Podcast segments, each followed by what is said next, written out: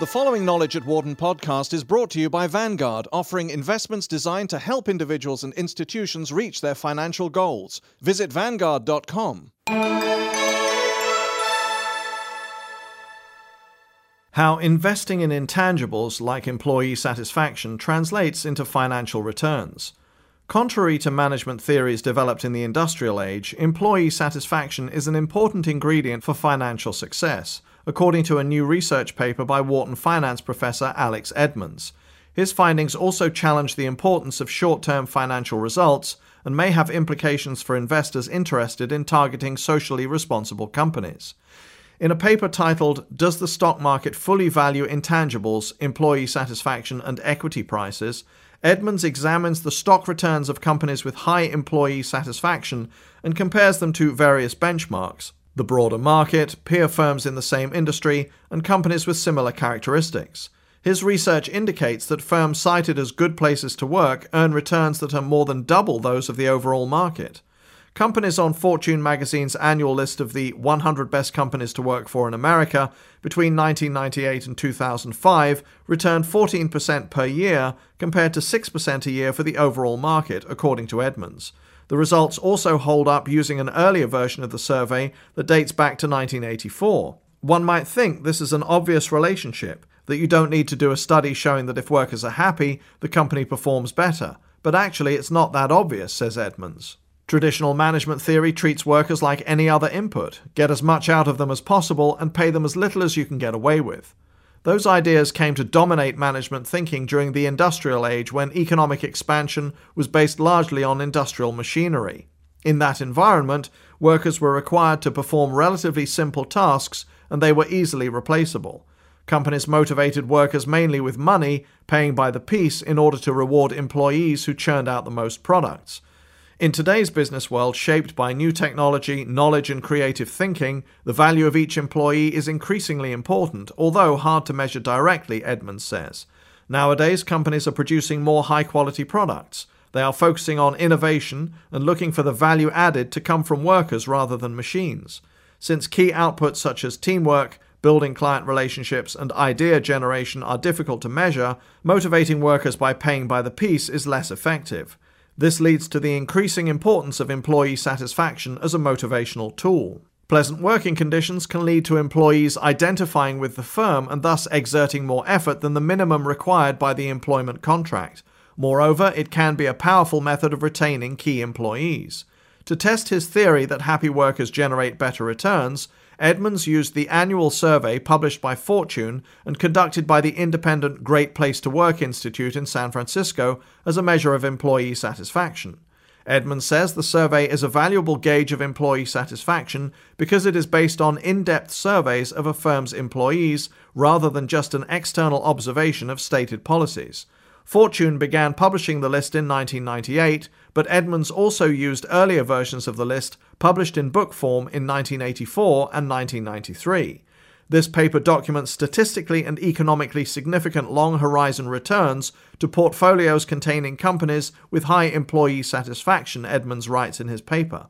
These findings imply that the market fails to incorporate intangible assets fully into stock valuations, even if the existence of such assets is verified by a widely respected survey. Edmans' paper controls for numerous variables, including industry returns, firm risk, and firm characteristics such as size and value. He notes, however, that the work rests on a relatively small sample since the survey is limited to 100 companies a year, of which only 65 to 70 are publicly traded at one time.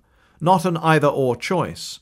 Beyond exploring the link between employee satisfaction and financial performance, the paper may have other implications, Edmans suggests. First, the research could help inform socially responsible investing, which Edmans notes has become increasingly popular in the past 10 years. In this form of investing, ethical and social considerations are factored in along with expected financial returns when investors make decisions about taking stakes in companies. The traditional view of socially responsible investing is that it is an either or situation. For example, companies that endeavor to reduce their impact on climate change may offer lower shareholder returns, since such efforts often involve significant expenditures, says Edmans. However, if the firm's treatment of its own employees is one of the criteria investors use to determine whether a company is socially responsible, the study indicates that socially responsible investors may not need to sacrifice strong returns. This consideration could be especially important for fund managers investing on behalf of union pension plans or other employee benefit programs. While the study has generated significant interest among socially responsible investing SRI practitioners, Edmans cautions that the research so far applies only to socially responsible investment that is focused on employees. The study does not address other screens investors may use to target socially responsible companies, such as environmental standards or religious philosophy. Another more subtle implication of the research, says Edmans, goes to the nature of short term thinking among corporate managers. Even if managers believe employee satisfaction enhances long term corporate performance, they may not act on their beliefs because investing in employees often reduces earnings in the short term. This is a large concern people have had for a couple of decades now that the American corporate system is short term or myopic, Edmans notes. That concern, he adds, is driven by managers who argue it is not possible to credibly communicate to investors that profits might be lower in one period in order to invest in employee satisfaction that may pay off in the future. This is why I take the most visible measure of employee satisfaction, the fortune list, as independent verification of a company's employee satisfaction. What the paper shows is that even this highly visible measure is not incorporated into the stock market.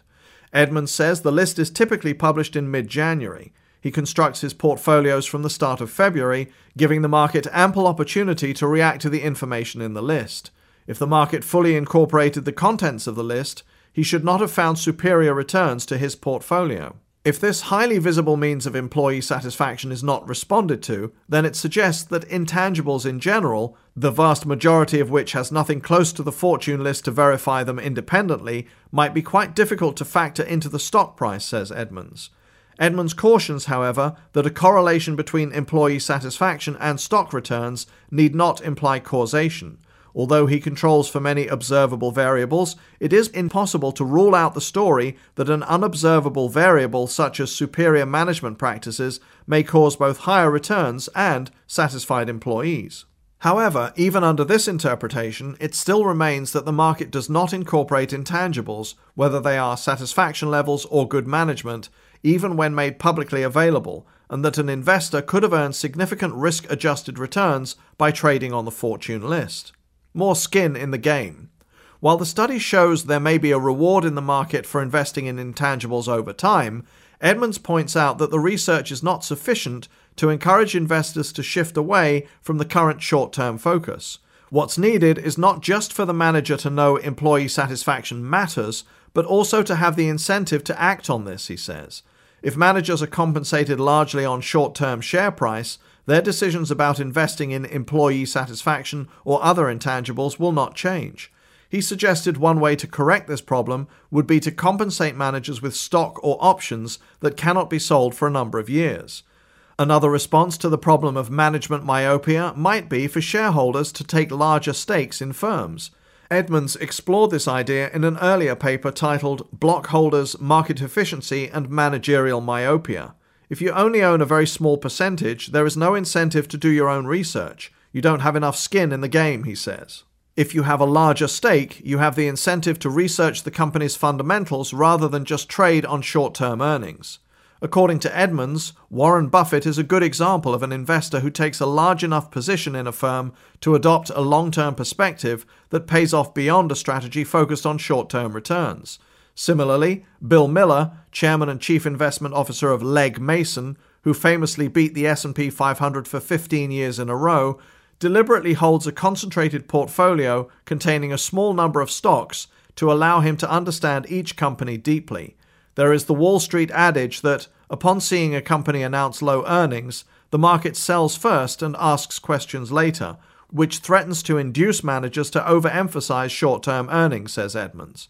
However, shareholders with sizable stakes have the incentive to ask the questions first, that is, find out whether low earnings may in fact result from long term investment. One company that exemplifies many elements of Edmans' research is Google, which was number one on the most recent Fortune list. In addition to its reputation for caring about employees' welfare, it is known for emphasizing corporate social responsibility more generally. When Google went public, it wrote a letter to shareholders acknowledging Wall Street's rules of the game, which are that public firms should make quarterly earnings forecasts and meet these short term targets. Google explicitly stated that it would not play by these rules and instead would focus on long run growth. So far, Google's performance has vindicated this approach. Overall, Edmans' research is part of a broader shift among academics to develop new theories focused on the modern firm. When I was at Morgan Stanley, we would value firms according to their tangible assets, cash flows, and earnings, which is common across most of Wall Street and much existing academic research, he says. But nowadays, significant components of a firm's value cannot be captured by accounting numbers. For more information, please visit our website at knowledge.wharton.upenn.edu.